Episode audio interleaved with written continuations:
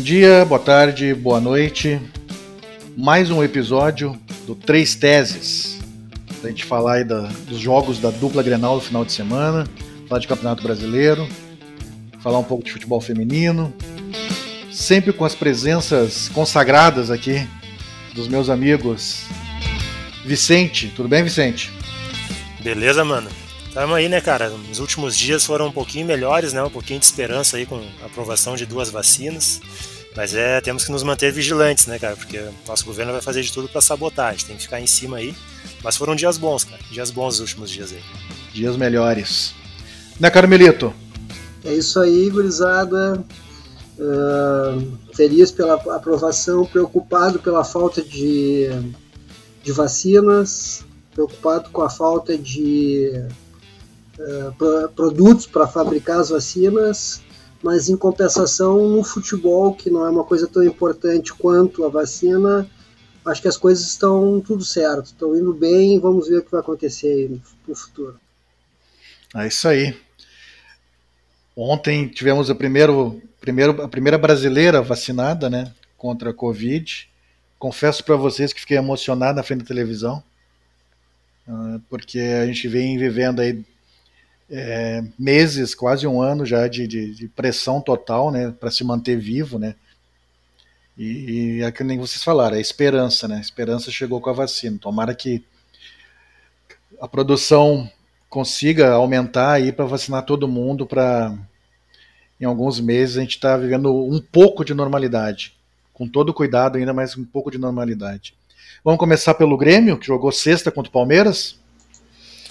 Pode ser. Então tá. O que, que tu achou do Grêmio contra o Palmeiras, Vicente? Bah, esse jogo aí, né, mano? É, é, aquele negócio, dois, um jogo de dois tempos bem distintos. E, cara, vou te contar que eu tava assustadíssimo no primeiro tempo desse jogo. Imagina. Me lembrou muito aquele, me lembrou muito aquele jogo contra a Universidade Católica, que para mim foi a pior atuação do Grêmio na temporada. Porque o Grêmio ele, tá, ele foi superado em todos os pilares do jogo pelo Palmeiras, né, cara? Desde o aspecto tático, técnico, físico, anímico, foi realmente apavorante. O Grêmio teve muito abaixo desde o início do jogo. É, eu acho que a questão do gramado, ela, ela até se explica assim para os primeiros 5, 10 minutos, né, que realmente é uma adaptação que tem que se fazer. E não é que o gramado sintético do, do Allianz Parque seja ruim, longe disso.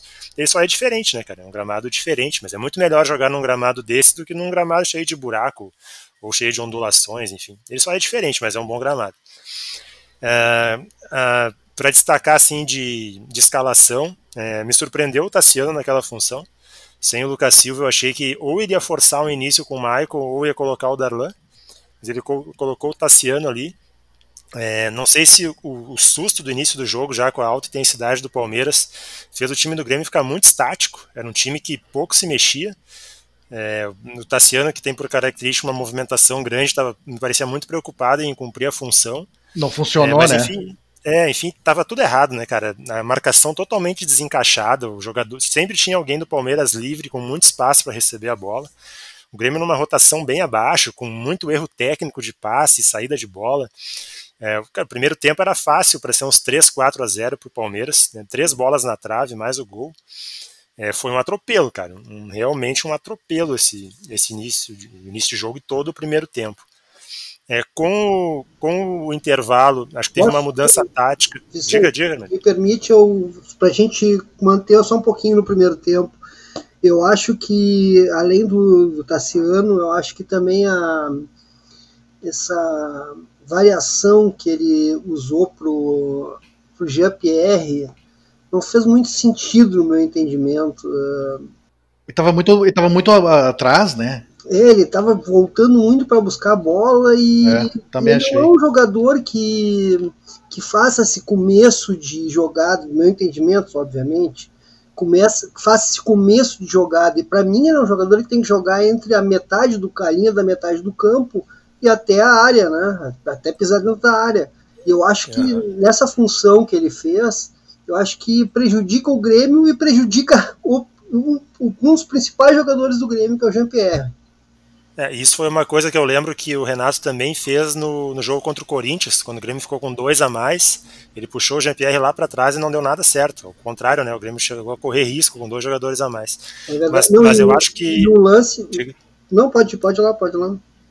Não, mas o que eu acho engraçado, cara, é o seguinte: é, teve alguma questão anímica também né, que, que foi puxada no intervalo, é, e também uma baixa daí na rotação do Palmeiras, até porque ele, o Palmeiras vinha de um jogo muito intenso contra o River e grande parte do time do Palmeiras tinha jogado aquela partida. É, e, mas tu vê, né, no segundo tempo tem uma troca ali, né? O Jean-Pierre baixa e o Tassiano é colocado mais à frente no início do segundo tempo, isso melhora o Grêmio.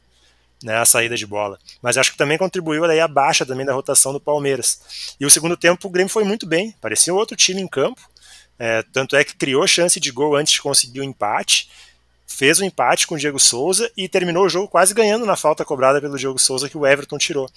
Então, assim, acho que o Grêmio mereceu ganhar o segundo tempo e o Palmeiras mereceu ganhar o primeiro. É claro que o tanto que o Palmeiras jogou melhor que o Grêmio no, no primeiro tempo foi uma distância maior do que o tanto que o Grêmio foi melhor que o Palmeiras no segundo.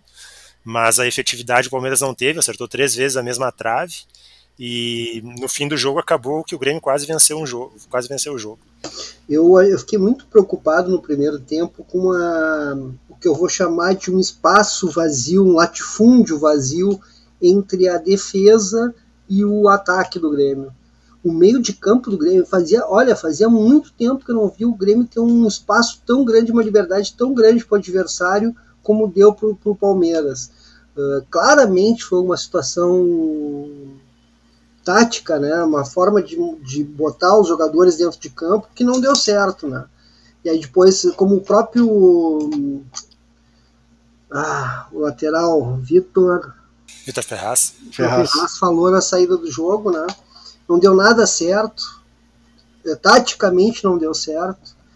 E voltou com completamente diferente. Fez um belo jogo no segundo tempo. Vale destacar também a participação do Michael, né, que foi muito importante no jogo. Claro que a gente pode até discutir um pouquinho mais sobre ele depois, mas eu acho que. Ele entrou bem. É, muito bem. E aquilo que a gente sempre diz, né? O Michael é um jogador que ele não traz só a qualidade uh, técnica para o Grêmio. Ele acrescenta outras coisas que são muito importantes Pra, principalmente quando o time estava enfrentando aquela dificuldade toda do primeiro tempo, né? Ele aumenta a confiança de todo mundo, né, cara? Tu vê que quando ele entra, todo mundo passa a tocar melhor a bola, todo mundo se acha. O PP consegue dar toque de calcanhar pro Matheus, né? Tudo funciona melhor. Mas aí tem um lance, ele entrou, ele entrou, acho que quando ele tem que entrar mesmo, pegando já o adversário mais cansado, aí vai sobressair a qualidade dele. É a mesma coisa que acontecia quando o D'Alessandro estava no Inter. Tinha que entrar no segundo tempo, com o adversário mais cansado, que daí faz a diferença da qualidade. Então ele, eh, porque o Palmeiras visivelmente eh, também deu aquele gás todo no primeiro tempo para decidir o jogo, não conseguiu, e aí no segundo tempo baixou a guarda, porque cansou, né? Sim, mas tu vê, né, mano? Eu não tenho dúvida que o Michael está sendo preparado para jogar desde o início, pelo menos a final da Copa do Brasil. Eu acho que talvez até o Grenal. Deixa eu dizer. É, eu é acho... possível. É, destacar, né, cara? A gente falou muito do, dos jogos bons do Rodrigues, mas dessa vez o Rodrigues não fez um bom jogo. Matheus Henrique fez um primeiro tempo horrível. Acho que isso que o Carmelito colocou, né, do espaço muito grande entre o meio e o ataque, passa muito por isso. Mas tá penteando muita bola, né? Tá, tá... O, time, o time muito estático, né? Os jogadores, o, ele e o Tassiano não iam à frente. Foi, foi realmente muito ruim. Ele, ele tá segurando muito a bola, tá dando um toque a mais na bola e tá até prejudicando a saída de bola do Grêmio. É, é outra coisa que muda também quando o Michael tá, né, mano? Porque os, os jogadores procuram ele, o Michael, para largar a bola logo pro Michael, né? Não ficam tanto com a bola. O Rodrigues, a gente, eu já tinha falado sobre isso aqui no, no programa, né? O Rodrigues, ele é um jogador que ele vai necessitar de tempo para conseguir crescer como jogador. Eh, a gente viu boas atuações dele, mas a gente também viu algumas atuações não tão boas, né? Como foi a do Palmeiras. E a, e a zaga do Grêmio estava muito exposta também, né? Exatamente, exatamente. Com a entrada do Maicon, a gente viu que o time voltou a ocupar o espaço com uma qualidade muito melhor. Uh, eu acho que assim, ó, Maicon é fundamental para a final. A gente pode discutir se para o começo ou para o meio, ou pro, pro, pro meio, pro final do jogo, né? Agora, é o outro Grêmio, né? É, e, e, assim, né? É, Eu acho que, acho que esse jogo o Palmeiras acaba não tendo relação direta nenhuma com os dois jogos da final, tá? Concordo. Mas eu acho que foi, mas eu acho que foi muito bom ter esse jogo agora contra o Palmeiras.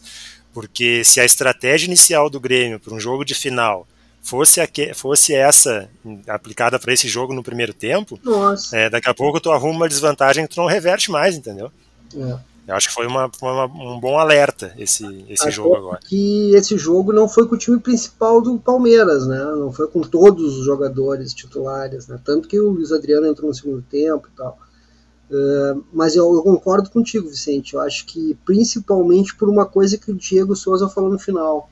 Os jogadores do Grêmio sentiram um pouco o gramado. E não é uma eu, não, eu entendi o que ele quis dizer. Não é uma desculpa para o resultado que aconteceu para a roda que deu no primeiro tempo mas é uma coisa que para um jogador é diferente, tu entende? É, necessita de um tempo de adaptação. E quantas vezes o Grêmio jogou desde que teve lá o, esse gramado sintético do Palmeiras? Sim. Eu acho que faz diferença, que nem eu falei, acho que pelo menos uns 10, 15 minutos leva para o jogador é. pegar o tempo da bola e automatizar as coisas. Assim. Exatamente. Então eu acho o seguinte, eu acho que nem o Vicente falou, eu acho importantíssimo esse jogo ter ocorrido, tudo isso ter ocorrido, porque dos males o pior, né? E se for o Campeonato Brasileiro, obviamente que se tivesse somado os três pontos ia estar numa posição bem melhor, mas ainda tem dois jogos para a Copa do Brasil e ainda pode ser campeão, né?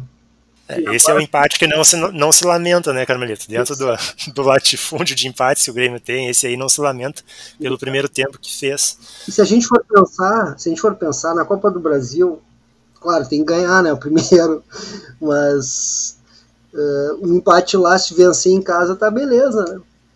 É. Eu quero aproveitar ainda esse jogo, que eu achei um grande jogo, tá? Como também foi um grande jogo Inter e Fortaleza, que a gente vai falar daqui a pouco. É, gosto de jogo assim, com alternativas, jogo que muda durante o jogo. É, eu quero falar um pouquinho do Diego Souza, que é um cara que a gente sempre elogiou aqui, mas a gente tem que elogiar ele de novo, cara. Porque se anuncia né, que ele renovou o contrato com o Grêmio com a ideia de, de repente, se aposentar no final da, da temporada que vem. É claro, né, cara? O cara pode estar de saco cheio de concentração, de jogo, ah, é enfim, é dura, é dura. dessa rotina, né, que é pesada para o jogador. Ele já tem seus 35, 36 anos. Agora, se ele quiser jogar por mais tempo, ele tem total condição, né, cara? Na, posição, na carência de centroavantes que se tem no futebol brasileiro, um cara tão completo quanto ele, tecnicamente, cabeceia, faz parede, até falta o cara cobra. Cara, ele joga fácil em fácil. times de elite da Série A, fácil. Fácil. Não, e é, é um, é um centroavante difícil de tu conseguir, porque ele é alto, forte, se posiciona bem, faz bem parede. E Ganha a primeira bola como ninguém. Isso, o aproveitamento dele em primeira bola é incrível. E tem, pelo passado dele tem muita técnica, né, cara? Quantos lances de efeito a gente vê ele fazer de levantar a bola e fazer gols de tudo que é jeito, cara? Eu, eu cansei de elogiar ele aqui, né? Eu acho que o Renato encontrou, depois de muitos anos de procura, encontrou o centroavante que ele queria. Agora, uh, é muito difícil o futebol, cara. É muito. É muito. Uh, é obviamente que te dá um retorno financeiro e um retorno de profissional muito bom, né? Porque o cara fica um cara conhecido, tem admiração das pessoas, mas, cara, viver essa rotina de não estar tá nunca junto com os filhos, nunca estar tá junto com a família, passar uh, cinco dias da semana dentro de um hotel, cara. É, é muito, é muito difícil. É, é um desgaste psicológico, né, Caramelito? E, e além disso, o desgaste de saúde no lado físico, né, cara? A gente Exato. tem que lembrar sempre que o esporte alto rendimento não é saúde, né, cara? E a gente também precisa lembrar que esse ano teve o problema da Covid, né, cara? Então é mais um problema que o jogador está exposto agora, né? A gente viu Sim. esse caso aí do Havaí, lá do Valdívia, que o jogador entrou em campo e depois, no metade do jogo, ficou sabendo que estava com Covid. Então, a exposição é muito grande, tu entende? Talvez até isso tenha pesado também para a decisão dele, né? Apesar de eu entender que não é fechada essa decisão. Que ele ainda pode chegar lá e fazer que nem o Alessandro, não, vou continuar mais um ano, sei lá o que é. Isso aí, mano, tem alguma coisa desse jogo aí? Não, acho que vocês falaram tudo, um jogo de dois tempos distintos. Acho que o Palmeiras deu um gás no primeiro tempo mesmo para tentar definir o jogo e errou muitos gols. Rony errou um gol Nossa. incrível, né? Incrível. Aquele, aquele tipo de gol ali. E eu gosto do Rony, cara. Acho um bom jogador. Acho um bom jogador mesmo. Rony, Rony aquele... rústico. É, inventaram essa aí de Rony Rústico, né? Mas tudo bem. Ele estava sendo muito cobrado no Palmeiras até o, até o final do ano passado, por ali, né? Até Sim. Que não fazia gols e tal, e agora é o principal atacante do Palmeiras. Mas é, cara, esse cara aí, eu, eu, eu lembro dele, a primeira vez que eu vi ele jogando foi no Náutico. E me chamou a atenção, ele é bem jovem, ele era da base do Cruzeiro, emprestado para o Náutico e depois ele foi para fora e daí voltou para o Atlético Paranaense. Né? Mas é um jogador de força, assim, velocidade, faz gols. Às vezes parece um pouco ansioso, assim, mas é um bom jogador. E foi um jogo bom, cara. segundo tempo o Grêmio equilibrou, acho que primeiro, os primeiros 20 minutos o jogo ficou equilibrado assim no segundo tempo. Depois o Grêmio ficou melhor, realmente foi melhor que o Palmeiras. E no final, quase que, que, que, o Palmeiras perde o jogo, porque o Diogo Souza bateu muito bem a, a, falta, né? Foi uma baita defesa do goleiro. Eu acho que tá, vai a gente destacar também que o Renato, para mim, né, a gente já mais ou menos passou por isso, para mim o Renato errou no primeiro tempo e no segundo tempo acertou. ou seja, é, merece as críticas, mas também merece os elogios. Né? O outro que merece elogio aí é o Vanderlei, né, cara? Fez uma grande partida, né, cara? Bom jogo do Vanderlei, de novo. Grande é, partida. Mais um jogo. É, olha, defendeu muito nesse jogo aí. Defendeu muito mesmo. Verdade. Mas foi isso, não, não foi, foi, um jogo, uma prévia aí, né, que vai ser uh, as finais da Copa do Brasil. Promete dois bons jogos. É, eu, só, mais uma, só mais uma coisinha do, do meu lado desse jogo. É, eu tinha comentado, eu acho que era do jogo contra o Fortaleza. Não, foi o jogo antes contra o Fortaleza, que eu achei o Grêmio fisicamente preocupado. Bahia, jogo contra o Bahia. Que eu estava preocupado com o Grêmio na parte física, né? E aí depois no jogo contra o Fortaleza já se mostrou melhor. É, e esse jogo, de novo, primeiro tempo, deu uma sensação de, de, mesmo vários jogadores ali não tendo jogado o jogo anterior, o Grêmio parecia muito abaixo fisicamente, algo que daí no segundo tempo parece que foi solucionado. Então, era uma questão muito mais tática e anímica, né? Mas deu esse susto no primeiro tempo também do lado físico. É isso aí. É, é final de temporada, acho, né, cara? É, eu acho que vai ser uma. Eu acho que vai ser uma reta final de brasileiro fantástico. Né? Tomara que ninguém dispare, tomara que, que vá assim. tomara mundo. que o Inter dispare. tá disparando, né?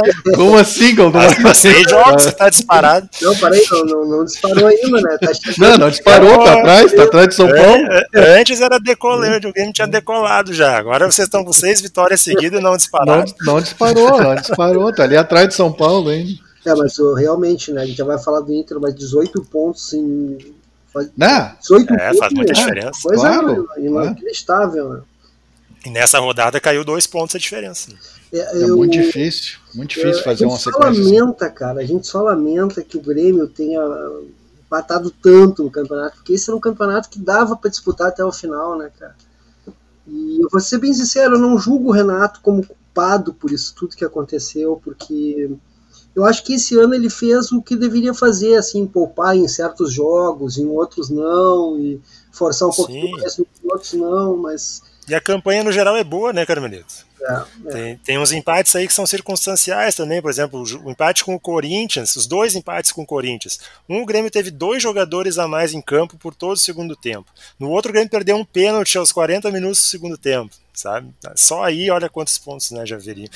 Mas, é, mas a campanha, no geral, eu não, não reclamo tanto. Claro que empate é demais, tem muitos empates, mas, cara, só três derrotas, teve uma sequência grande de invencibilidade, tem a melhor defesa do campeonato.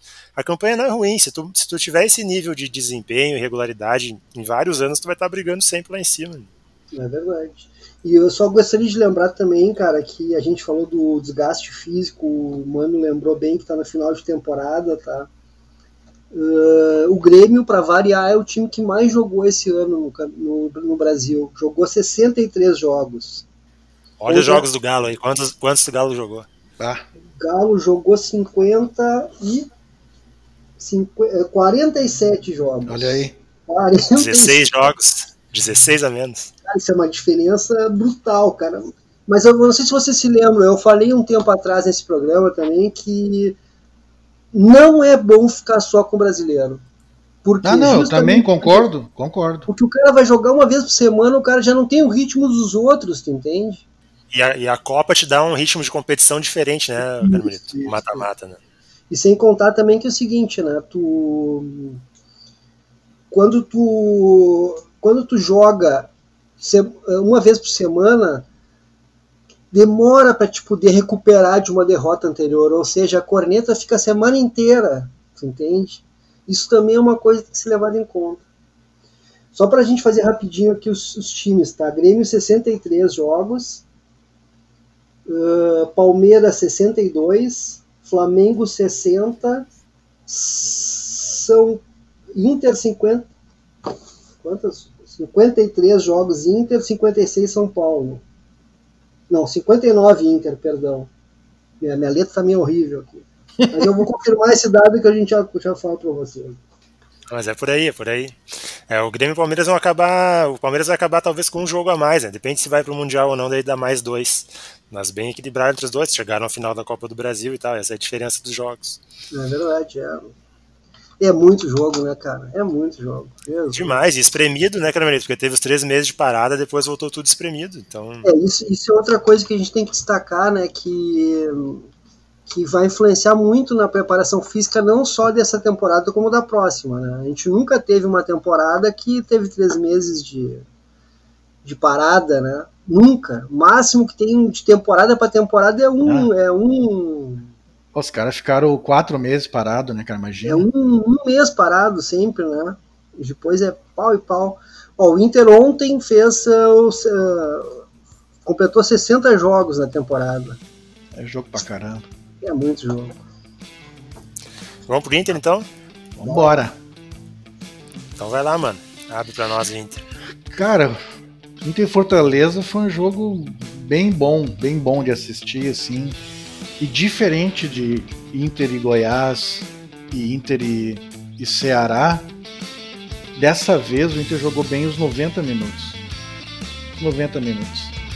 Os dois gols do Fortaleza foram de, de, falhas individuais. A primeira num pênalti bobo, né? Que, que o Caio Vidal cometeu, né? Inexperiência. E a segunda uma bola mal rebatida pelo, pelo Cuesta. Mas o, o, o Inter jogou, e mesmo quando, quando teve o perigo, teve o risco ali quando tomou o segundo gol, porque teve que se abrir e quase tomou o terceiro, quase tomou a virada, né? Uh, mas mesmo assim ele teve muito volume de jogo, é, abriu fazendo 2 a 0 duas é, bolas, jogada bola aérea, né? Uma no escanteio, o Dourado fez o segundo gol, no primeiro cruzamento do. Acho que foi Prachedes. do Moisés, não, do, do Prachedes, Prachedes. É, do Prachedes, cruzamento muito bom, inclusive. Prachedes, assim, vou, ter Melhor em campo. Melhor né? em campo, é, total, assim, tomou conta do jogo. Moisés jogou muito bem, muito bem. É, Dourado, o time todo assim jogou bem, é, tirando o Caio Vidal, que foi abaixo, e o Rodinei, né, cara, que distou demais, assim, é, os adversários já sabem por onde atacar, e eu sei que o Abel vai segurar o Rodinei até o final do campeonato, possível ali na, na lateral direita, para até porque ele ganhou o grupo assim e ele vai manter, mas é o elo fraco do Inter, né? O Rodinei. Mas o jogo foi foi controlado, o Inter podia ter feito 5, 6, assim, viu? jogou para fa fazer isso, teve volume para fazer isso. E o Abel encontrou uma maneira de jogar, né, cara? Dessa vez o time jogou bem, isso é, é, é bem legal, jogou bem. Teve variações dentro do, do jogo, uma marcação mais avançada às vezes, depois meio campo mesmo, não baixou tanto as linhas. Eu, eu gostei do que eu vi, cara, vi evolução, vi evolução. E quanto tempo o Abel tá no, no, no agora de, de, de treinando mais ou menos, Carmelito? Peraí, vamos fazer um cálculo aqui rapidinho. É. Só deixa eu, levantar, calcula, deixa eu levantar uma questão rapidinha sobre até sobre o Rodinei que o Mano falou. Mano, tu não acha que a colocação do Caio Vidal, da forma como o Caio Vidal joga, não expõe muito o lado do Rodinei? Cara, mas eu acho que o Caio Vidal tem voltado bastante para ajudar o Rodinei até. Mas não é a dele, né? Ah. É, não, não é. Tanto que, que marcou, se atrapalhou, é, é, fez aquele pênalti que não, não, precisava e tal, mas ele tem, ele tem descido bastante, tentando ajudar, e nos outros jogos tu pode perceber, também ele fez isso. O Edenilson também tem, tem o Edenilson jogou pro time, se esse, esse jogo aí. Ele não, ele não se mandou muito, ele Mas que, dif guardou. que diferença faz na mecânica do Inter ter o Edenilson? Ah, sim, cara. É um cara que, o cara que dá dinâmica no meio campo, né? Dá dinâmica, ele, ele se aproxima para jogar, aí, aí cresce o futebol do Praxedes, aí cresce o futebol do, do, do Patrick, né? E o Dourado também dá essa segurança, né, cara? Mesmo o Dourado não estando, a gente sabe que o Dourado não tá 100%, mas o senso de colocação dele ali na frente da área, ele dá uma, dá uma segurança, né? mas o Dourado, olha, tá jogando muito. É claro que tu Sim. não vai, não vai esperar que ele, ele faça vai e vem o tempo inteiro, pisa na área o tempo inteiro, mas ma- tá marcando gol.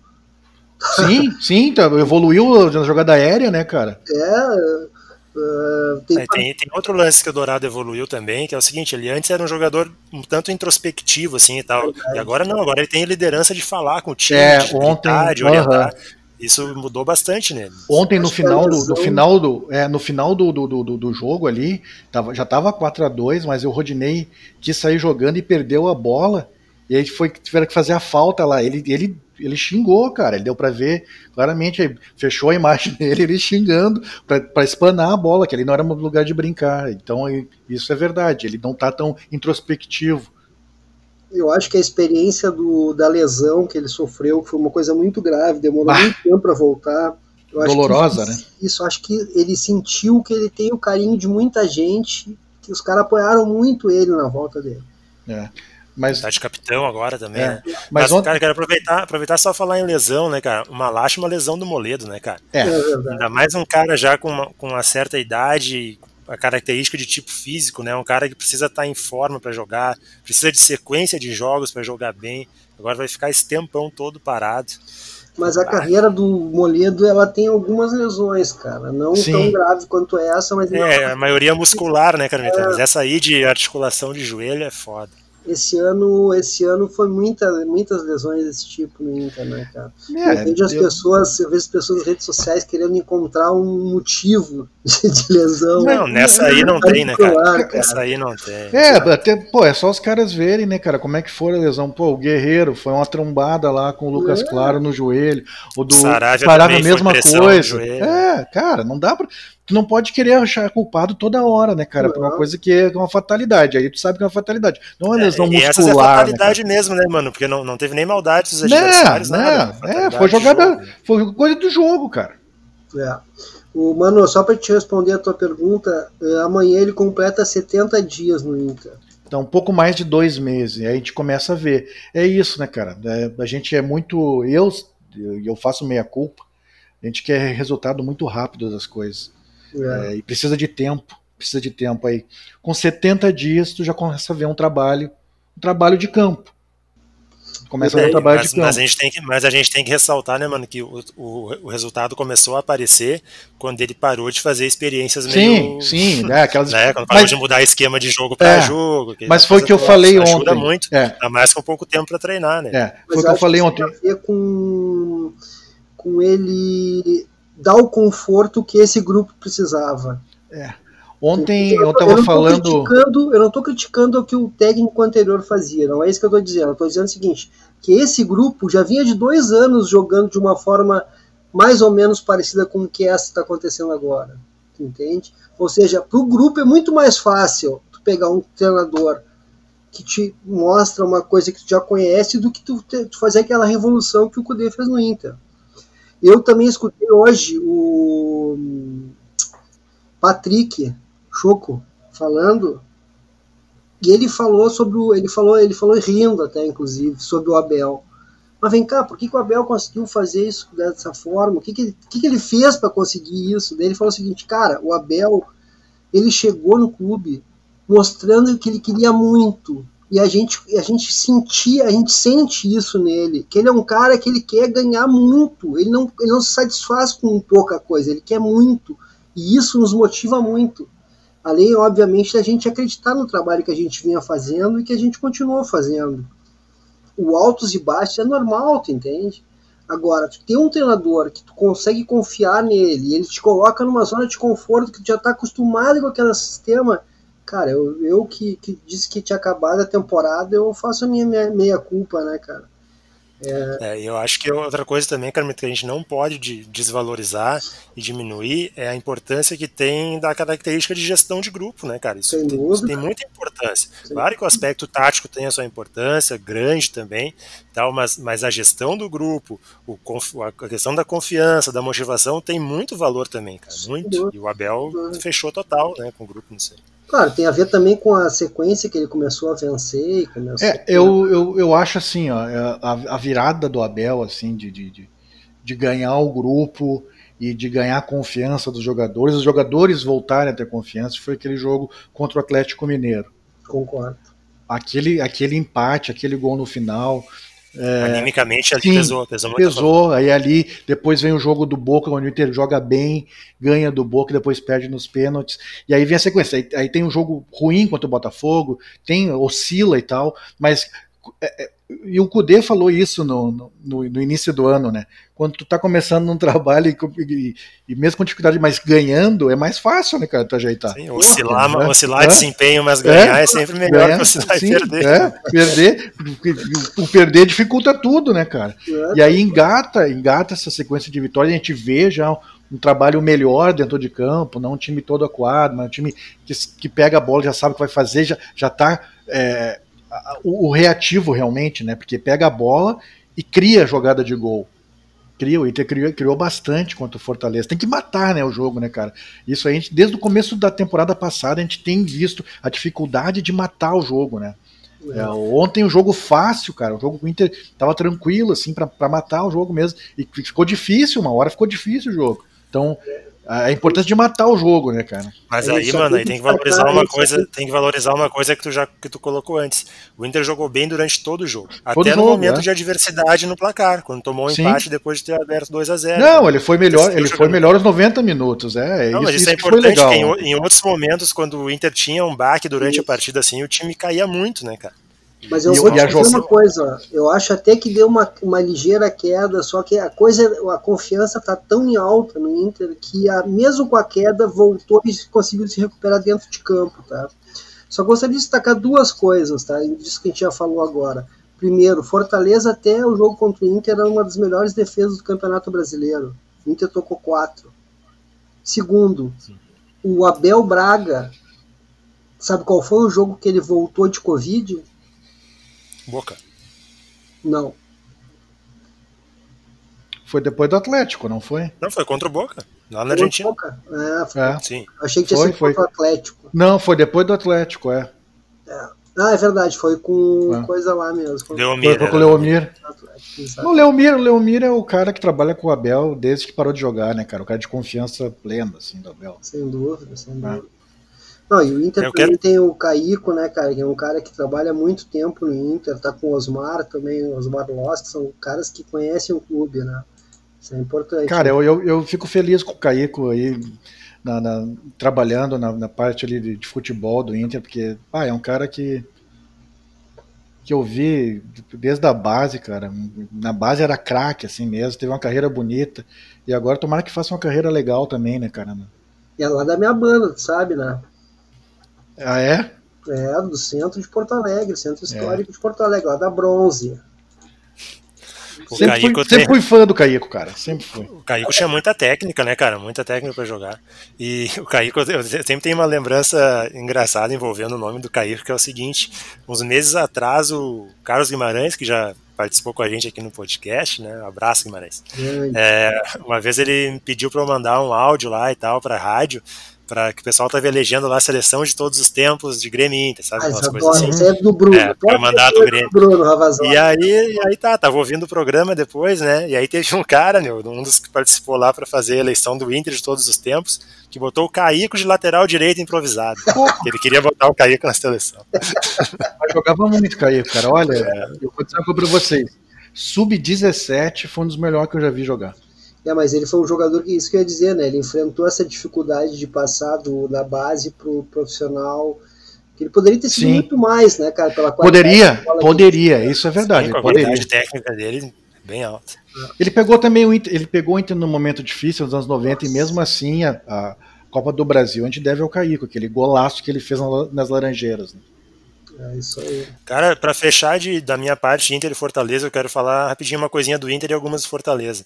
É, destacar o Yuri Alberto, grande fase.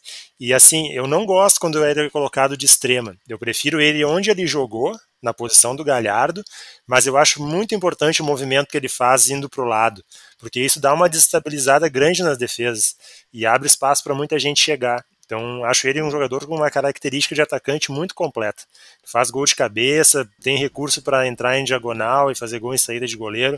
E é, é um bem cara jovem, com inteligência né, para jogar, para encher espaço, bem jovem. Acho grande contratação do Inter. é, temporada. eu assim queria destacar aí eu, nesse jogo, nesse jogo o Inter teve vários, vários destaques na verdade. Quase todo o time jogou bem, né?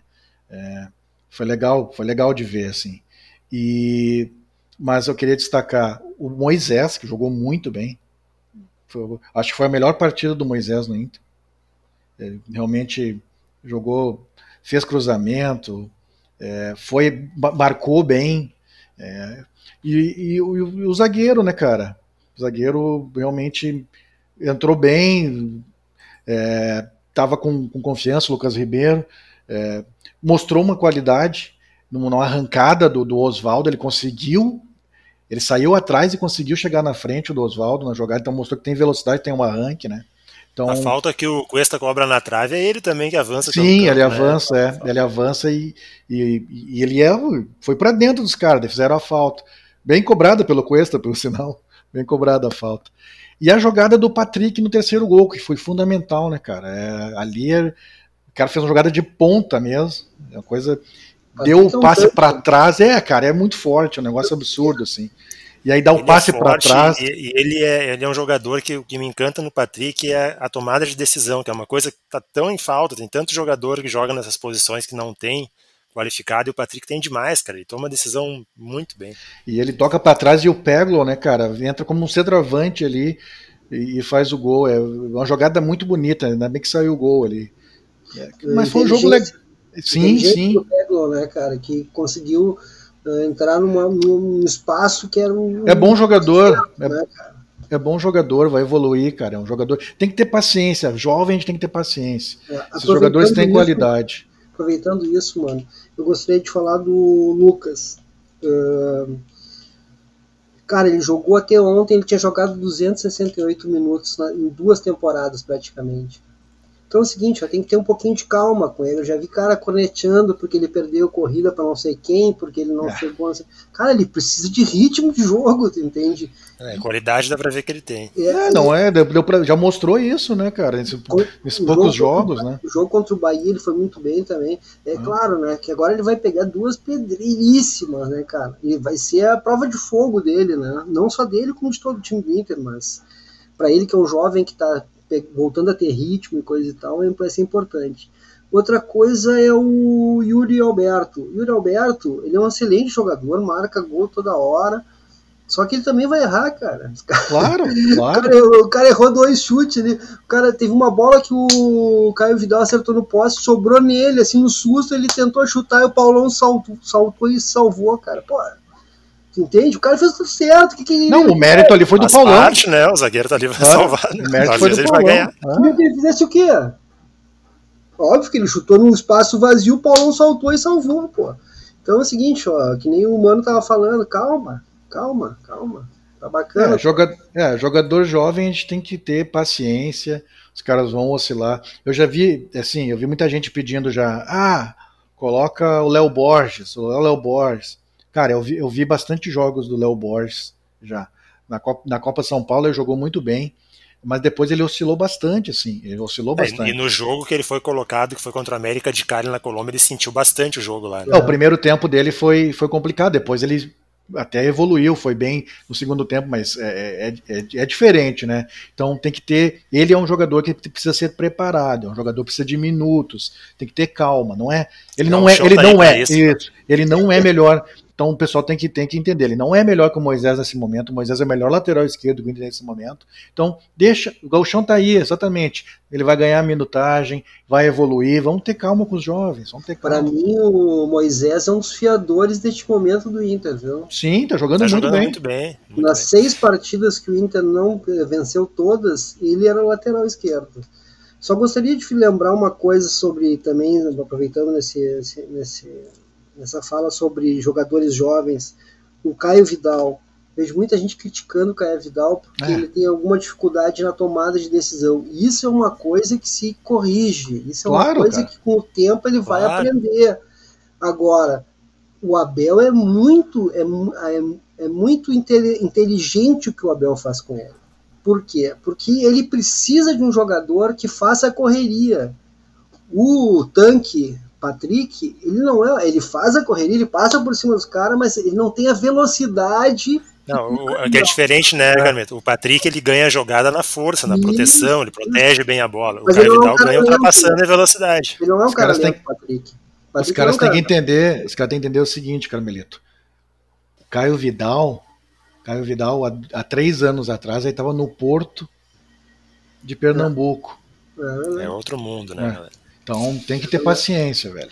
Mas o que eu quero dizer é o seguinte, ó o Caio Vidal é o desafogo que o Inter precisa ter. Quantas bolas ontem os caras abriram para o Caio Vidal na lateral em contra-ataques rápidos que não que tava, o lado esquerdo estava bloqueado? Isso é, uma, isso é uma obrigação, tu não vai atacar só de uma maneira, tem que atacar de várias maneiras. Eu acho que isso é uma coisa positiva que tem no Inter hoje. É, e, na, e essa, o jogador com essa característica, né, cara, ele, ele tem que ser bastante acionado e ele, claro que ele não vai ganhar todas. Se o jogador assim ganhasse todas, ele faria 5, 4 gols por jogo. Não é assim, é na quantidade que ele vai levar. Nem diz um bruxo meu, se ele ganhasse todas, ele tava no Barcelona, não tava no. É, é, é por aí. É. Mas, só para não sair desse jogo, eu quero falar um pouquinho do Fortaleza. É, quando eu vi a escalação do Fortaleza, eu pensei, bah, mas tá faceiro esse negócio, né? Com Oswaldo, Romarinho, David, mais o Everton Paulista na frente. Mas depois eu pensei, cara, na posição que tá o Fortaleza na tabela, um tem que arriscar, né? Muito, é, tem que arriscar. arriscar. É. Então, claro, né, em 10 minutos estava levando 2 a 0 mas eu não vou criticar a estratégia montada, entendeu? Dentro do contexto. Porque se tu ficar se defendendo dentro do Beira Rio contra o Inter, que tá buscando liderança, já sabendo do tropeço do São Paulo antes, a tendência de tu perder o jogo é gigante. Né? Agora, é, também tem que se falar, né, por que, que, por exemplo, um cara com o perfil do Anderson Moreira não dá um passo mais adiante na carreira? Quando ele consegue o empate, o que, que ele faz cinco minutos depois? Ele tira o Oswaldo e coloca o Gabriel Dias. Uhum, aí, aí, o castigo vem, né, cara? É? O castigo sempre vem para quem faz esse tipo de coisa. É, é. Mas é aquele negócio. É, fácil, é, é, é brabo, mas daí coloca o Gabriel Dias e ele pede, né, cara?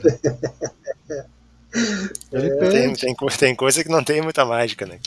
É. é. que, é que, na verdade, eu entendi o que ele quis fazer, né? Como o Tinga estava tendo muita dificuldade com o Patrick. Sim, ele adiantou o Tinga. É, ele adiantou o Tinga e ele botou ali. Mas aí não dá, né, cara? Dá. E, é, a qualidade técnica faz diferença, né? Tu pega, por exemplo, um jogador que nem esse David, que estava no Cruzeiro, agora está no Fortaleza. O cara tem, né? Velocidade, tem força física, mas de novo, né? A decisão é quase sempre, sempre errada. errada né? É. E esse cara me enganou, tá? Porque quando ele surgiu no Vitória, eu achei que, que ia vingar. Achei que ia vingar. Mas é isso, cara, foi um bom jogo, né? Grande jogo, tanto o Grêmio Palmeiras quanto Fortaleza, Inter Fortaleza. Foi, teve bons jogos. É, teve bons jogos aí né, né nessa, nessa rodada aí. Esses dois foram bons jogos. O do Atlético Mineiro, lá com o Atlético Goianiense, foi um bom jogo. Santos e Botafogo também não foi ruim, não.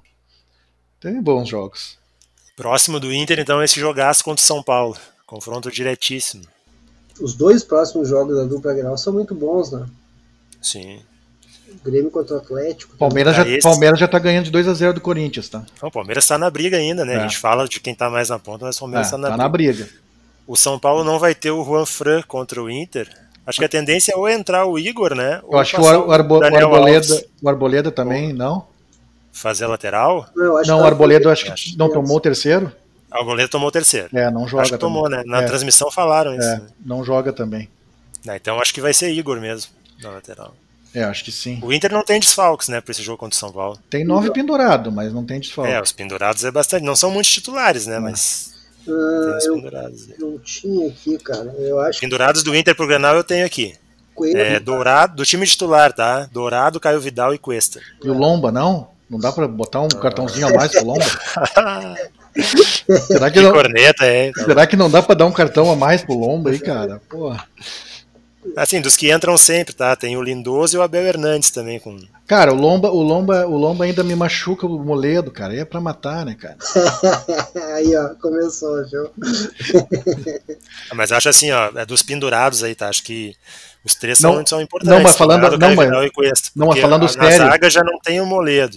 Né? E o Dourado também seria uma, uma perda grande pro Inter. Não, mas falando sério, agora eu, eu brinquei e tudo, mas uh, uma falha grotesca do Inter, porque se comenta que realmente o Moledo se machucou naquele lance com, com o Lomba no jogo contra o Ceará e ele joga.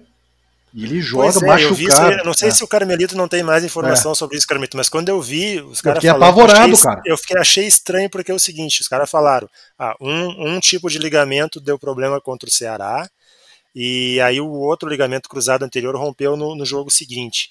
A minha dúvida é se não tinha que ter rolado um exame aí entre um jogo e outro, né? Se ele estava referindo algum problema no joelho, ou se Não, mas Sim, é não acharam que seria necessário. É que na verdade assim, o que eu li, o que eu li foi que ele não que ele não reclamou de dores, tá? Depois Hum. do jogo. E aí por isso que ele jogou contra o Goiás, mas cara, num lance daqueles ali, que, que- daqueles ali que foi forte, talvez fosse fazer um exame pelo menos, né? Sei lá. Não, mas assim, ó, deixa eu, deixa eu, eu vou ler aqui a mensagem que o departamento médico mandou para os jornalistas através beleza. do- da assessoria de imprensa.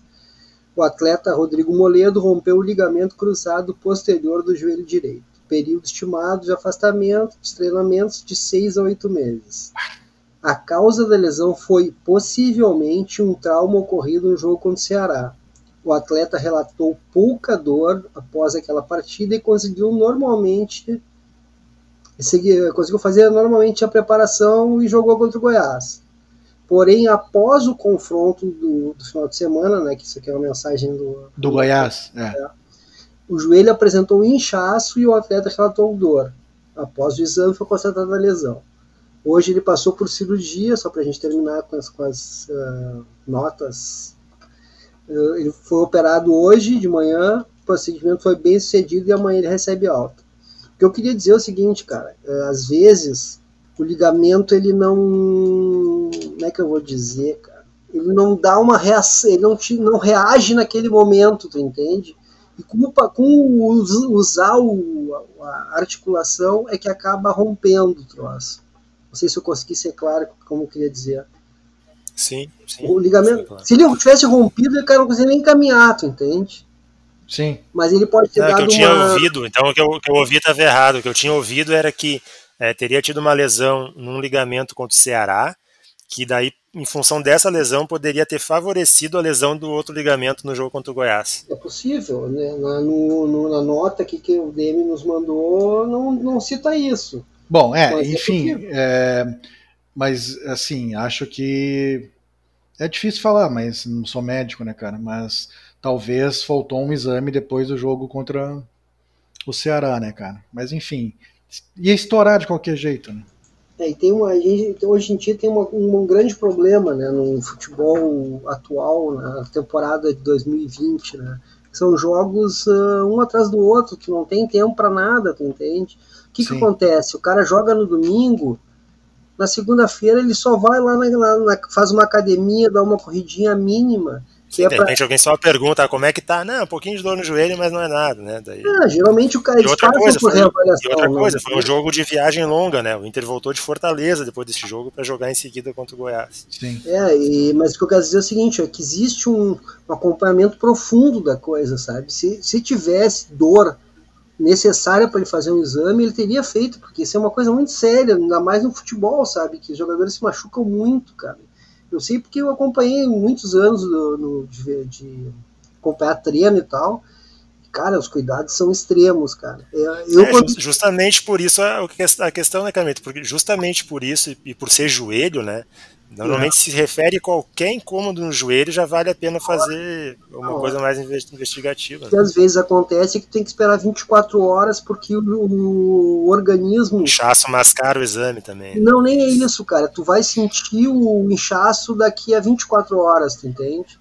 Eu não gosto nem de ouvir falar em joelho, meus dois joelhos estão estourados, então. Nossa, nem fala. É. Gurizada, a gente falou os pendurados do Inter, vamos para os do Grêmio, então, os pendurados pro Grenal. Uh, Jeromel e Kahneman, Vanderlei, Matheus Henrique e Darlan. Nossa. É. O Jeromel acho que talvez nem jogue contra o Galo, né? Talvez vá direto pro Grenal. Cara, é Agora, capaz se de perder Kahneman, faz diferença pra caramba. É capaz de, não sei jogar, mas é capaz de ficar no banco e tal.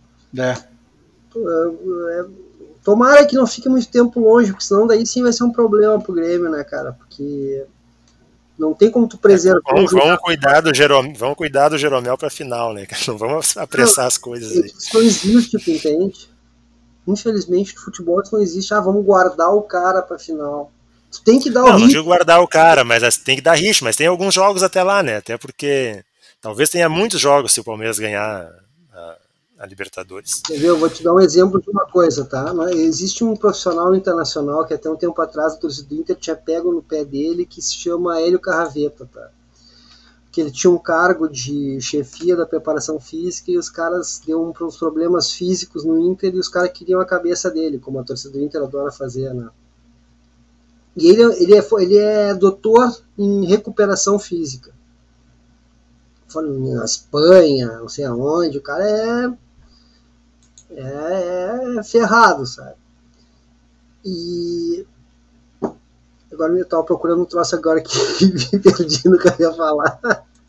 Ó, o último jogo do Jeromel, não, acho que é isso que eu ia falar, cara. Jeromel, o último jogo do Jeromel foi em 23 de dezembro, vai fazer um mês, cara que acontece? Depois que o jogador fica mais de duas semanas afastado dos treinamentos, afastado mesmo, de não fazer nenhum treinamento, ele necessita pelo menos uma semana de uh, uh, retreinamento, que eles chamam, tá? o cara Foi o jogo contra São Paulo, né? Ele saiu no primeiro tempo ainda, jogo de ida, né? Isso, jogo de ida, exatamente. O que, que acontece? Tu vai ter que fazer um, uma volta gradual aos exercícios, tu entende? pelo que eu, pelo que eu saiba, ele já andou treinando. Ou seja, ele já é, é o que está sendo feito com o Michael. Né? Vai entrar um pouquinho no jogo e tal. Né? O Michael está nessa fase aí. Isso aí. Só que o Michael já está mais avançado, tu entende? Eu acho que o Jeromel. Sim, já está jogando. É. Eu acho que o Jeromel ainda está um pouquinho mais atrás que o Michael. Isso é importante. É, não, vai, tu, é, com certeza, vai ter que jogar, né, Vai ter que jogar para pegar ritmo antes da, das finais. Isso aí. Cara, ainda de brasileirão geral, mas enfim, ainda falando dos pendurados, né? É, não tem muito como pensar nisso, né? Pensar em Grenal, porque os dois jogos. É, tem, eu acho os dois que tem que jogar, confronto é. direto, né, cara? Tem que jogar que final. Contra São é. Paulo e contra Atlético é. Mineiro. Também tem. acho. É. Tem que estar tá se poupando, tem que jogar, velho. Vamos, vamos pensar assim, ó, quais são os Não dá pra tomar cartão bobo, né? Não dá pra tomar um cartão por reclamação, uma bobagem, mas tem que dar tudo no jogo. Repete o do Grêmio pra mim aí, Vicente do Grêmio é Vanderlei, Jeromel, Kahneman, Matheus Henrique e Darlan. É, cara, assim, ó, tipo, o Kahneman não é um cara que é um cara que deveria. Que deve, se a gente tem que torcer por um, tem que ser pelo Kahneman, tu entende? Por quê? Porque o Jeromel já não tá no, não tá não tá pronto. É mesmo o caso do Cuesta. não, nada contra os outros que estão jogando, tu entende? Mas é que seria importante que esses dois pelo menos não tomassem cartão. Mas como vocês lembraram, não tem como, né? O Inter é uma decisão de campeonato agora, quarta-feira, né? O Grêmio também, né? Então Sim. é difícil, é difícil. O Brasileirão tivemos troca na lanterna, né? Botafogo assumiu. É, Botafogo já, né? Rebaixado já, né? Podemos falar. E a vitória do Curitiba, né, cara? Tava vendo esse jogo contra o Vasco. Eu vi Pô, vai muito na conta do Henrique, né? Não, ele, ele agrediu, ele agrediu. agrediu, é, agrediu. 10 minutos de jogo, aí é difícil, né? É, ele agrediu, não tem. Eu, o, o, que me surpreende, não me surpreende pelo árbitro que tava apitando, mas foi na frente do árbitro, cara. Ele tava a dois metros do lance. Ele viu a agressão e não deu nem falta, cara. É. Aí teve que o VAR, porra, mas foi na frente, como é que ele não viu a agressão, cara? É, talvez ele tenha. Sabe o que acontece às vezes, mano? Às vezes o, o árbitro, ele, a, gente acha que ele tem que estar perto de todos os lances, mas às vezes não. De repente, se ele tá muito em cima, ele tá olhando a disputa embaixo, ele perde o que tá acontecendo em é, cima. Cara. Tem que ter uma distância que tu consiga visualizar toda a jogada, sabe? É estar tá perto, mas não pode estar tá dentro da jogada. Não, é, talvez foi, ele tenha feito isso, é. tava, eu não, se ele tava tão perto. É, foi um, é que foi um cotovelaço. É um erro técnico, é um erro técnico. É, um cotovelaço tem que ver tão escancarado assim. Sim, ele levanta o né? cotovelo acima da é. linha do ombro, é um negócio muito assintoso, né, cara? E essa disputa aí na, na, na, ali na parte de baixo, o Sport perdeu, o Vasco perdeu, Fortaleza perdeu, o Atlético Goianiense perdeu. Até ali acho que vai, vai ter disputa. Vai ser feio, Deus. É. É, a derrota do Fortaleza ficou, ficou ao alcance do Bahia agora, né? Sim, o Bahia tem um jogo a menos.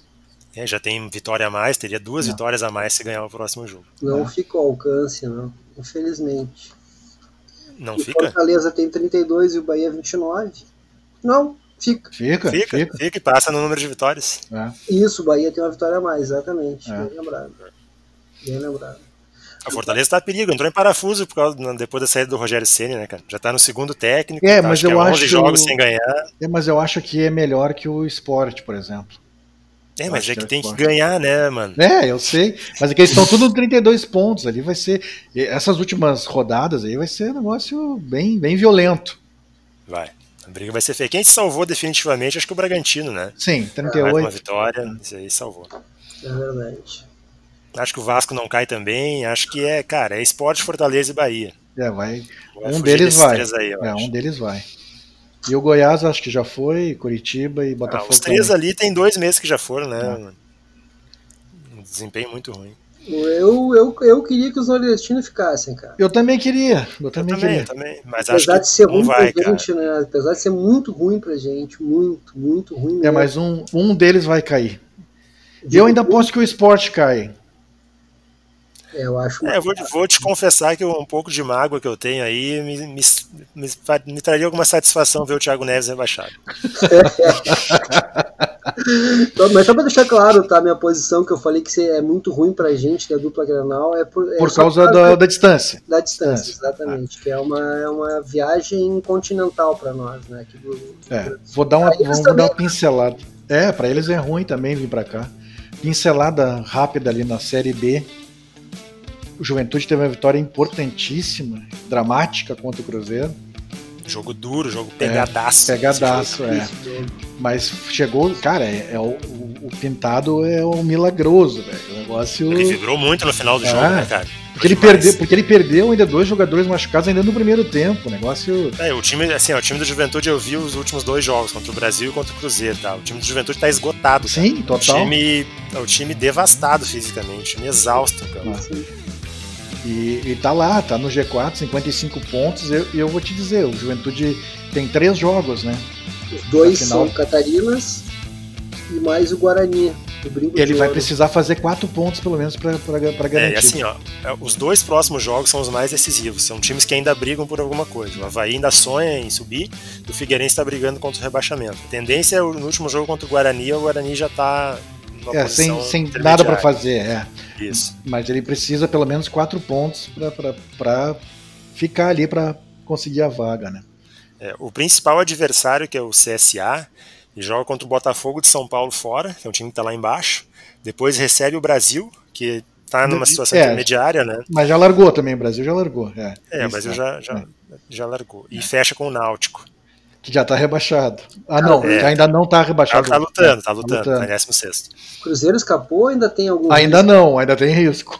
Cara, o lance do Cruzeiro assim, ó, é uma megalomania, né, cara? Até a última rodada, o Cruzeiro tinha 8 pontos pro G4 risco? e 8 pontos pra zona de rebaixamento. Só que ele tava em 13º, cara. É. Então ele tava 9 posições no G4 e tava apenas 4 do rebaixamento e os caras fazendo conta pra subir. Não, é matemática, coisa mate- grandiosa, né? É, não, mas matematicamente ainda pode cair, então tem que se cuidar. É, eu lamento muito pelo Vitória ali, pelo Náutico, né, cara? Ah, o Vitória- é, o Náutico não vai cair, eu acho, mas o Vitória vai. O Vitória pode cair. Ó, a mágoa aí, ó. Cada um com as suas, né? Pode cair. E Não, a- mas aproveitar. e só a pra Série falar do, C? do Cruzeiro, mano. Só É. falar do Cruzeiro rapidinho. Falei do lance de aposentadoria do Diego Souza e tal, né? Eu quero falar do Rafael Sobis, tá? É, cara, o Sobis é um jogador que ele tem qualidade técnica, tem condição física ainda pra jogar, principalmente num contexto de Série B, tá? Até talvez até algum time médio de Série A, acho que o Sobis tem condição de jogar. É, eu vou te dizer depois o que, eu vendo- acho, tá? O que me parece vendo o Sobis jogar é que ele tá de saco cheio do futebol, cara. Ele Faz joga tempo. todo o jogo com uma cara amarrada, cara. Sempre meio rancoroso com, os- com o time, com o jogo, com o que for. Todos os jogos que eu vi do Sobis parece que ele tá contra gosto jogando bola, cara. Isso é- tempo é- isso. acho meio triste até, cara. Eu vou te falar então o que eu escrevi, o que eu escrevi no, no sábado e o que eu acho do Sobs, tá? O que eu escrevi no sábado. O Sobs é. Tu, tu já jogou na Várzea, não jogou? Sim. Tá. Sabe que na Várzea tem o primeiro quadro e tem o segundo quadro, que é os mais veteranos, né? Uhum. O Sobs é o cara que é- já tá jogando no segundo quadro, mas ele insiste em jogar no primeiro quadro. Só que daí ele é o tiozão, tá ligado? Do primeiro quadro. Aí os caras passam voando por ele e ele fica brabo. Aí quer dar pontapé, quer brigar com o juiz. Esse é o Sobs, cara, hoje. Infelizmente. É, ele, tá, ele tá jogando brabo, Brabo. sabe, cara? É, e ele, tá um- ele ganhou tanto na carreira, um jogador tão vitorioso, precisa, com tanta velho. qualidade, que ele tem que É. jogar por prazer, cara. Tem que jogar porque tá afim de jogar e porque tá fazendo bem pra ele, mas parece que o futebol tá fazendo mal pra ele, cara. E aí, tipo, é o cara que. Pô, eu, eu lembro quando tinha os tiozão, quando eu era mais. Os caras só queriam dar pontapé e brigar com o juiz e tal. E é isso, cara. Tem que parar. Então para. Então para. Se é pra continuar assim, para. É, mas o Sobs é, faz tempo que ele vem assim com esse. Esse comportamento, né? Ele é, ele é um cara diferenciado né, em relação à maioria dos jogadores de futebol, então ele tem um, um ar supremo assim por trás. Outra coisa, ele costuma muito falar mal de onde ele tá, tu entende? Eu vi uma declaração dele dizendo que ah, você não sabe nem metade, É, nem Foi 10%, ruim aquilo ali. 10% ele falou. Foi ruim inteiro declaração. fazendo declarações contra onde ele tá, tu entende? É uma coisa meio bizarra, assim. É, é, o estranho é porque ele, ele escolheu ir pra lá, né? Porque ele tava Pois. lá no, no, no Ceará e tal, tava bem, né, cara? Ué, os caras gostavam dele no Ceará, cara. É, Sim, tava jogando e tal. ele o Ceará escolheu. tá bem também. Sim, ele que escolheu ir pro Cruzeiro, então, velho, segura o rojão, né, meu? É. Segura o rojão. E eu Vai queria. falar do Ipiranga aí, mano? É, cara, porque assim, o Ipiranga tava se classificando até os 44 do segundo tempo do jogo do, do, do Remo e, e o Londrina. Cara, e o gol do Londrina é um gol estranhíssimo, velho. O gol contra? É, ah, Tá, mas olha só, mano, deixa eu, deixa eu fazer o advogado do diabo aqui, tá? O Ipiranga no turno perdeu os três jogos, cara. sim, Perdeu inclusive pro Londrina em casa. Aí se tu deixar pra depender do Remo é, contra num resultado que poderia beneficiar o Paysandu, grande rival na última rodada, não mereceu tanto assim também, né, mano? Não, não, mas não mereceu, mas o jeito que foi foi estranho, sabe? Esse que foi, foi o problema, assim. Subiram né, pra Série B o Vila Nova, o Brusque, o Remo e o Londrina, né? O Remo é muito legal tá na Série B, cara. Eu demais. acho também, pô, baita torcida. Uma Sim. pena o Paysandu não ter subido, mas enfim. Santa Cruz também bateu na trave. Santa Cruz é, é, Santa Cruz eu queria, queria de volta também. É, porque o Brusque ali, cara, ah, tudo bem, tá organizadinho e tal, mas não tem torcida Ah, nenhuma, né? é, é, e vamos combinar, né? Não, né? Não, Por não. todos os motivos, o Brusque não. É, exatamente. né? É, exatamente isso. Exatamente isso. Exatamente isso. Agora, cara, eu, eu vou dizer uma coisa, cara. Pra mim, eu não consigo conceber um clube de futebol deliberadamente querer entregar pra ferrar com o adversário, com o rival. Cara, isso é contra o futebol, é contra o, o- o esporte, cara, fazer um troço desse. cara. Eu entendo a rivalidade, ai, bababá, mas, cara, como é que tu vai entregar pra alguém, pro outro time se ferrar? Cara, é uma coisa que eu, eu eu acho que tem algumas, como é que se diz, superstições do futebol. Eu acho que isso mais cedo ou mais tarde acaba voltando. Lei do retorno. É isso aí. É, É, eu vou te dizer assim, eu também, analisando esportivamente, acho terrível, acho que não, não cabe, é, mas qual é o outro lado disso? Tá? Não estou dizendo que eu concordo ou discordo. O outro lado disso é o seguinte, né, tem, quem, qual é a razão de ser do, do clube? É, em última instância, alguns vão dizer que é, é atender os interesses da torcida, né, e tal, né? Não, acho que E, é ganhar. cara, é, tu- se tu perguntar assim, qual é o desejo da torcida, o que os caras vão dizer, né? ah, sim. Não, mas eu Virou- acho que. Eu acho que Virou passeio, que- tá? Virou passeio. 3x0 Palmeiras. Tava É. 2x0 no intervalo, já tá É. 3. Quer ver? Eu vou te dar um exemplo de, uma, de um clube. Cara, é um, é um, é um retratinho 3x4, tá? Não é uma coisa gigante, tá? Mas, por exemplo, o Cruzeiro, ex-Cruzeiro de Porto Alegre e agora atualmente Cruzeiro de Cachoeirinha. Torcida, os caras são fanáticos pelo troço, só que é o seguinte, cara, nunca conseguiu crescer porque era aquilo ali, tu entende? É, a torcida manda e desmanda no clube, feito por uma meia dúzia, nunca vai conseguir crescer, cara. Futebol, cara, é resultado, é ganhar. Se tu não ganha, tu não recebe adeptos. E sem adeptos, sem somar adeptos, tu não chega a lugar nenhum. Não, acho que, acho que nesse contexto que tu tá dando aí, o raciocínio eu concordo total, né? Um, clubes desse tamanho e tal, não, não tem que Eu não pensar nisso. consigo entender, cara. Não me perdoa, eu não consigo entender. Futebol é vencer. No momento que a torcida quer que o time perca, é, per- é, toma uma, sofra uma derrota, cara, é, para mim é muito baixo, é muito pequeno, cara. É muito pequeno. Mas é minha É, opinião. eu também acho. Não, mas a gente Eu- eu sabe- também concordo. é, mas Na sabe o que eu concordo acontece. total, mas que acontece. é. É. Mas é isso, aí subiu. Mas eu gostei que subiu o Vila Nova, que é um time que tem bastante torcida, também um clube bastante torcida, e o Remo também, né, cara? Vila Nova. Vai ter clássico goiano, então.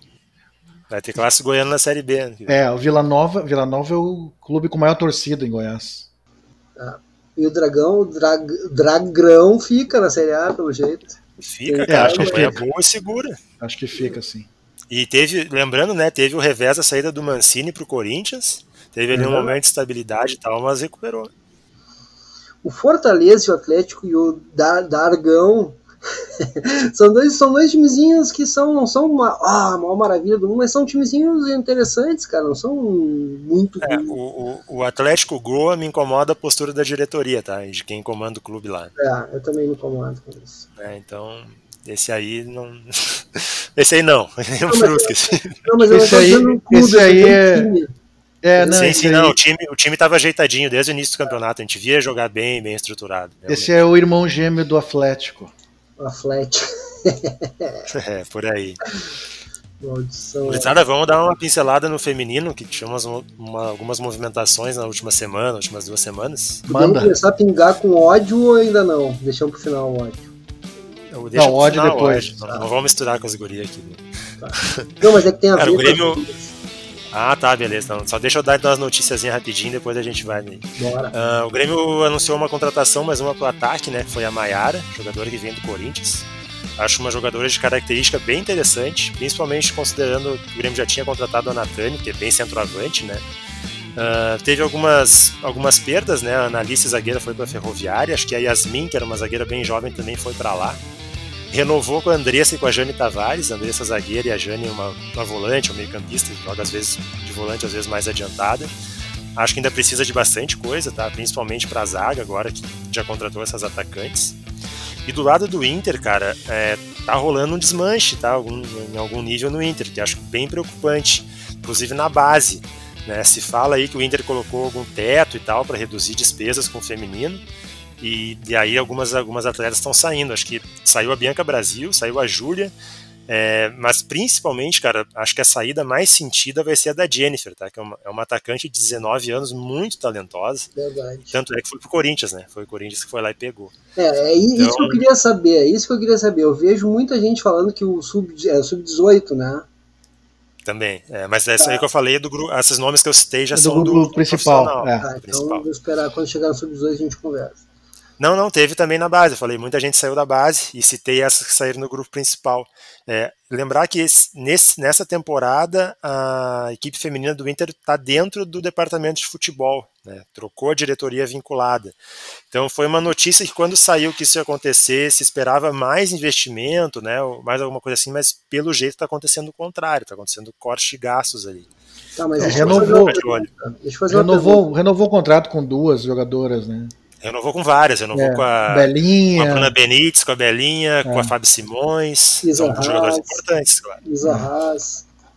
Isso, é, também, jovem. é verdade. Uhum. A Isa também é. Uh, o, que, o que eu quero, eu não escutei, eu gostaria de ter escutado o novo dirigente falar sobre isso, até porque infelizmente a gente não tem espaço, né?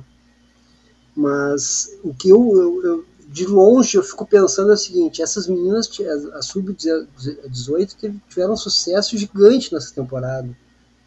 Será que também não tem a ver com o pedido salarial de aumentar? Será que não tem a ver com. É, o mercado começa a se aquecer, né? Claro, deve ter recebido proposta. É. Imagino que é essa proposta do Corinthians para Jennifer. É. Né? É. Agora, se tu tem convicção na jogadora e no projeto, e ela sendo uma jogadora com esse potencial. Ah, mas aí a gente tem que ter, a gente tem que entender. Claro, tem o desejo um da atleta né? também, pode ter. Existe um limite também no clube, né, cara? Não adianta.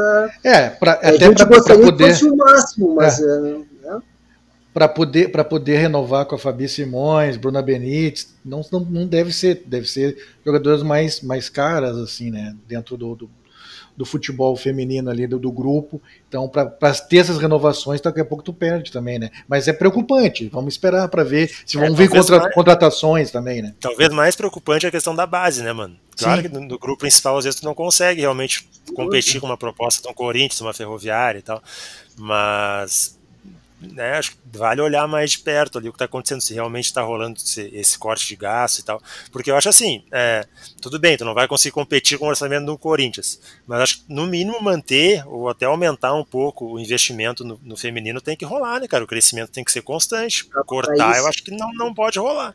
É, eu vou te dizer o que me preocupa. A gente não é. pode dizer que isso está acontecendo porque a gente não tem essa informação.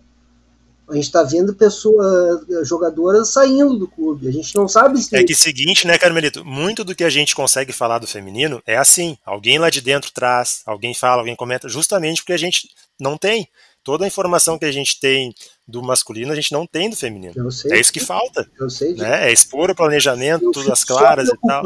Eu só fico preocupado que hoje em dia o tesão dos seres humanos que gostam de futebol é criticar por criticar. Não, não tem informação e vai lá e não, tá saindo porque estão querendo destruir o clube. Entende? Não, não é isso que a gente está fazendo aqui, né? Não, não, não, não. Vale dar uma olhada e ver o que está falando. o seguinte, ó, já que tem a dificuldade da informação chegar até a gente, tem que ter muito cuidado porque a gente reproduz. Porque pode ser uma impressão de uma pessoa que não tenha conhecimento. Acompanha, mas acompanha superficialmente. Sim. É isso que eu tô querendo dizer. Eu, vou dizer que... é isso, tá rolando essas saídas, né? É. Saídas estão rolando. O que, o que me preocupa também no futebol feminino, o Inter colocou a semana ali a, a apresentação do, do, da equipe, né, e tal, e, e, e, tinha, sei lá, cara, era uns 10 mais homens e uma mulher só na, na comissão ali. Então foi uma é. coisa que me chamou atenção, assim, sabe? Me chamou bem a atenção, inclusive, a foto, assim. Acho que está na hora é, de, de, mudar um tem, pouco isso. Mas, mas, tem, um, eh, tem outra coisa que eu quero colocar, que é o lance assim de é, alguma gestão, alguma coisa diferente a gente tem que buscar com quem consegue fazer diferente, né? Porque crise financeira, o Corinthians talvez enfrente uma, uma crise tão grande quanto a do Inter ou qualquer outro clube, né? E, e olha o investimento que eles conseguem fazer. É claro que eles já têm uma bagagem, já têm uma estrada, atrai mais patrocínio por isso, mas eles conseguem fazer isso há algum tempo, né, no futebol feminino é, meio que né, conseguir manter um status em relação aos outros clubes superior ao que o Corinthians masculino tem em relação aos outros masculinos, né? É isso que tem, tem que se buscar uma forma de, de buscar esse caminho. É, vamos, eh, tem que acompanhar agora o, uh, os movimentos aí, se vai ter contratação, vai ter reposição para os jogadores que estão saindo. Vamos, vamos dar, dar um eu tempo aí, que, né? Eu acho que a gente, inclusive, vamos, vamos com, combinar uma pauta aqui nós, entre nós, aqui no, no meio do programa. Quem sabe a gente não escuta os caras. Quem sabe a gente não claro, escuta. Claro, a gente, o, o, Vamos o do Inter, inclusive, deu, deu uma entrevista aí, né, para a imprensa e tal, falou que vai manter a qualidade do elenco para 2021. Eu vi, eu vi essa fala. Vamos, vamos, quem sabe a gente não chama, espera um pouquinho, mexer um pouquinho mais, pra, quando tiver, tiver tudo mais estabilizado, a gente chama o cara, ó, por que, que os, aquelas meninas saíram? Alguma explicação eles vão ter que nos dar. E aí a gente pode discutir mais, com mais profundidade o que, que a gente está achando. Claro, pode ser. Sem o problema. eu gostaria de destacar, tá? É, foi até uma, uma pergunta que eu fiz para o nosso amigo, aquele nosso colega, que a gente entrevistou ele num programa, esqueci o nome dele. Por favor, Vicente, me ajuda. Rapaz, de da, qual programa? Da, Dos debates esportivos aqui não, ou algum especial? Do futebol feminino, que a gente entrevistou ele. O, ah, o Thiago. Thiago. Thiago eu fiz uma pergunta para ele sobre transferências de jogadores, de jogadoras, né? E hoje a FIFA divulgou um, o que, como é que foram as transferências nos últimos três anos entre associações e clubes, transferências internacionais de jogadoras. Em 2019 foram uh, existiam 276 clubes, 2019 de 86 associações. Ano, ano passado chegou a 349 clubes e 99 associações. O número, a porcentagem de transferências internacionais envolvendo esses clubes todos foi de 20, o um aumento de 23,7%. Tudo isso para dizer o seguinte: o futebol feminino está crescendo. Isso é bom. Talvez Sim. não na velocidade que a gente sonha, mas ele está crescendo. Tem muito ignorante Sim. por aí falando que futebol não existe e não é verdade isso. Quem fala isso só não quer que exista, né, cara? Mas não, existe, idiota. isso não vai fala, mudar. Quem fala isso é o idiota, é o incapaz. Esse é o idiota completo. É. Uh, hoje de tarde, a, a, o, eu não sabia, o Grêmio, o, a equipe principal do Grêmio já está treinando. Como é que é isso aí, Vicente? Sabe? Tá treinando, tá treinando sim. Tá treinando lá em, Quando é em que, Gravataí. quando é que começa a temporada? Não é fevereiro? Cara, acho que começa a base, né? As primeiras competições são a sub-18, que o Grêmio vai participar esse ano. Mas o calendário nacional é bem mais pra frente. Tá, não, é que hoje as meninas enfrentaram a seleção feminina que tá treinando em Viamão, né? Já tinha enfrentado, acho que final de semana, né? Não, tinha enfrentado o Grêmio. A seleção brasileira enfrentou a base do Grêmio, masculina. Isso. Hoje jogou, as meninas jogaram. O time foi o seguinte: técnica Patrícia Guzmão, Raíssa Sinara, Andressa Pereira, Patrícia, Gisele Mariano, Marisa Pribeck, Diane Tavares, Maiara Lisboa, Gabizinha e Natane. Esse é o time titular, né? É o time principal, né? Ah, acho que ainda não. A Isa, lateral direito, está recuperando uma lesão grave. Acho que ela deve entrar no lugar da Sinara. Sinara jogou a última parte da temporada de lateral direita, mas ela é originalmente zagueira. Tem que ver onde é que ela vai jogar e se fixar nessa temporada. Jogou bem na lateral É. direito. Sim, ela vem jogando bem, ela tá com sequência nessa posição agora, né? A Gabizinha, ela voltou pro Grêmio, né? Ela é uma remanescente do título gaúcho do Grêmio. Estava no Atlético Mineiro, fez uma boa temporada também. A Natânia, é a principal contratação, a centroavante. Né? A Maiara, que jogou no ataque, é essa jogadora que veio do Corinthians. A Marisa é a que voltou no finalzinho da temporada passada, que também teve lesão. né? A estrutura do meio foi a mesma, né? Então, a Pribac, Jane Tavares e Marisa. A estrutura é a mesma, cara. Tem ali na zaga, né? jogou a Patrícia, mas tem que ter uma contratação aí. Na lateral esquerda jogou a Gisele, que era uma- ela estava jogando mais avançada na temporada passada, estava jogando de extrema, é, mas é porque a Rebeca saiu também, que era outra lateral esquerda. Acho que tem que ter talvez uma contratação aí, ou vai fixar a Gisele de lateral esquerda. Mas a base foi mantida e tem esses acréscimos aí, principalmente no ataque, né? Maiara, Natan e Gabizinha são acréscimos para essa temporada. E entraram ainda no jogo hoje contra a seleção a Lorena, a Vitória, a Eudmila, a Rafa, a Maiara, a Iris, a Letícia Marques e a Laís. É, a Lorena é a goleira que jogou a decisão do Galchão, né? No lugar da Raíssa, que estava com Covid. É, mesma base, cara. A base de grupo foi mantida. Eu acho que qualificou o grupo, é, principalmente no ataque, que era uma, uma região bem carente. Acho que precisa de zagueiro e lateral esquerda ainda. Mas a base tá. a- a- o grupo está com certeza mais forte do que a temporada passada. Agora, se o, cara, se o cara sabendo ler, fica bem mais fácil as coisas, né? A comissão técnica utilizou a partida também para observar atletas atuando em alto nível, mesmo uma semana após a representação para a te- pré-temporada 2021. O primeiro compromisso oficial das gurias gremistas nesta temporada está marcada para o dia 28 de março, quando inicia o Campeonato Brasileiro A1.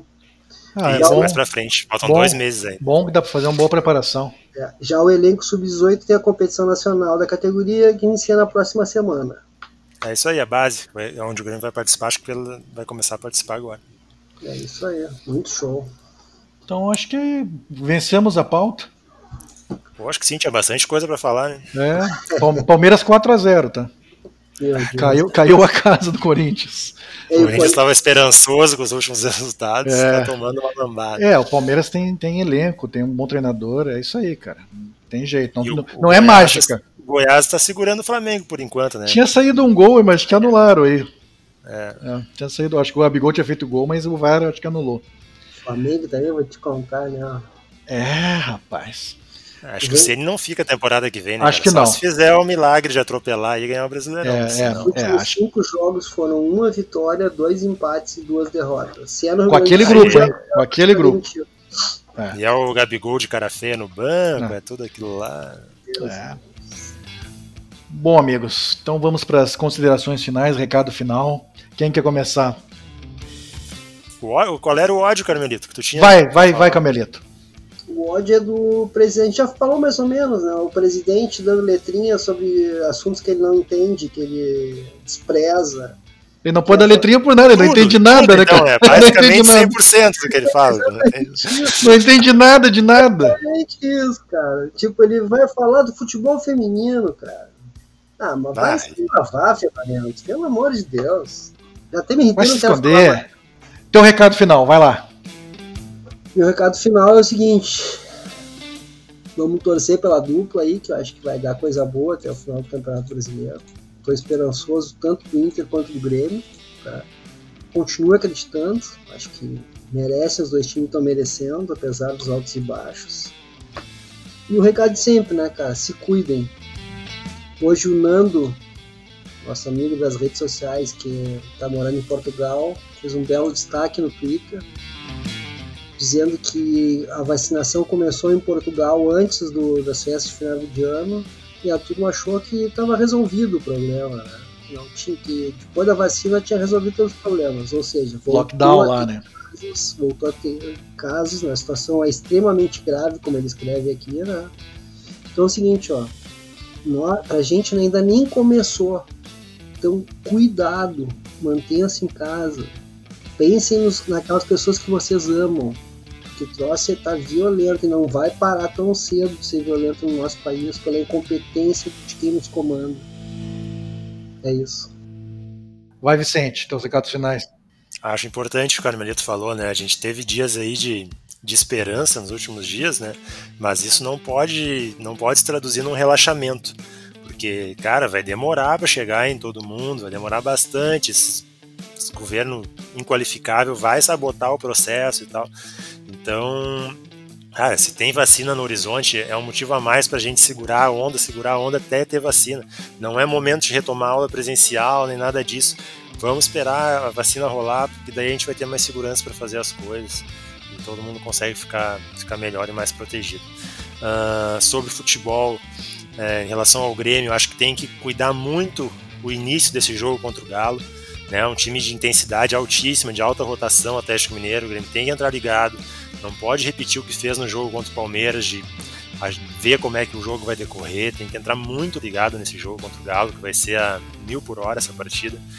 Na sequência tem o grande jogo de São Paulo e Inter. É, não sei, Gustavo, vamos combinar no ar aqui, próximo debate live pós-Grenal, é isso? Pode ser. Pode ser, ou na noite do domingo, já que o Grenal é às quatro. Pode ser, Enfim. mas eu trabalho até uma hora depois do Grenal, então a gente tem que acertar. Ah, então, mas a gente faz a live mais além, para todo mundo poder participar. Pode ser. Pode ser? Domingo, Pode. fim de tarde, noite, live, então, beleza. Uh...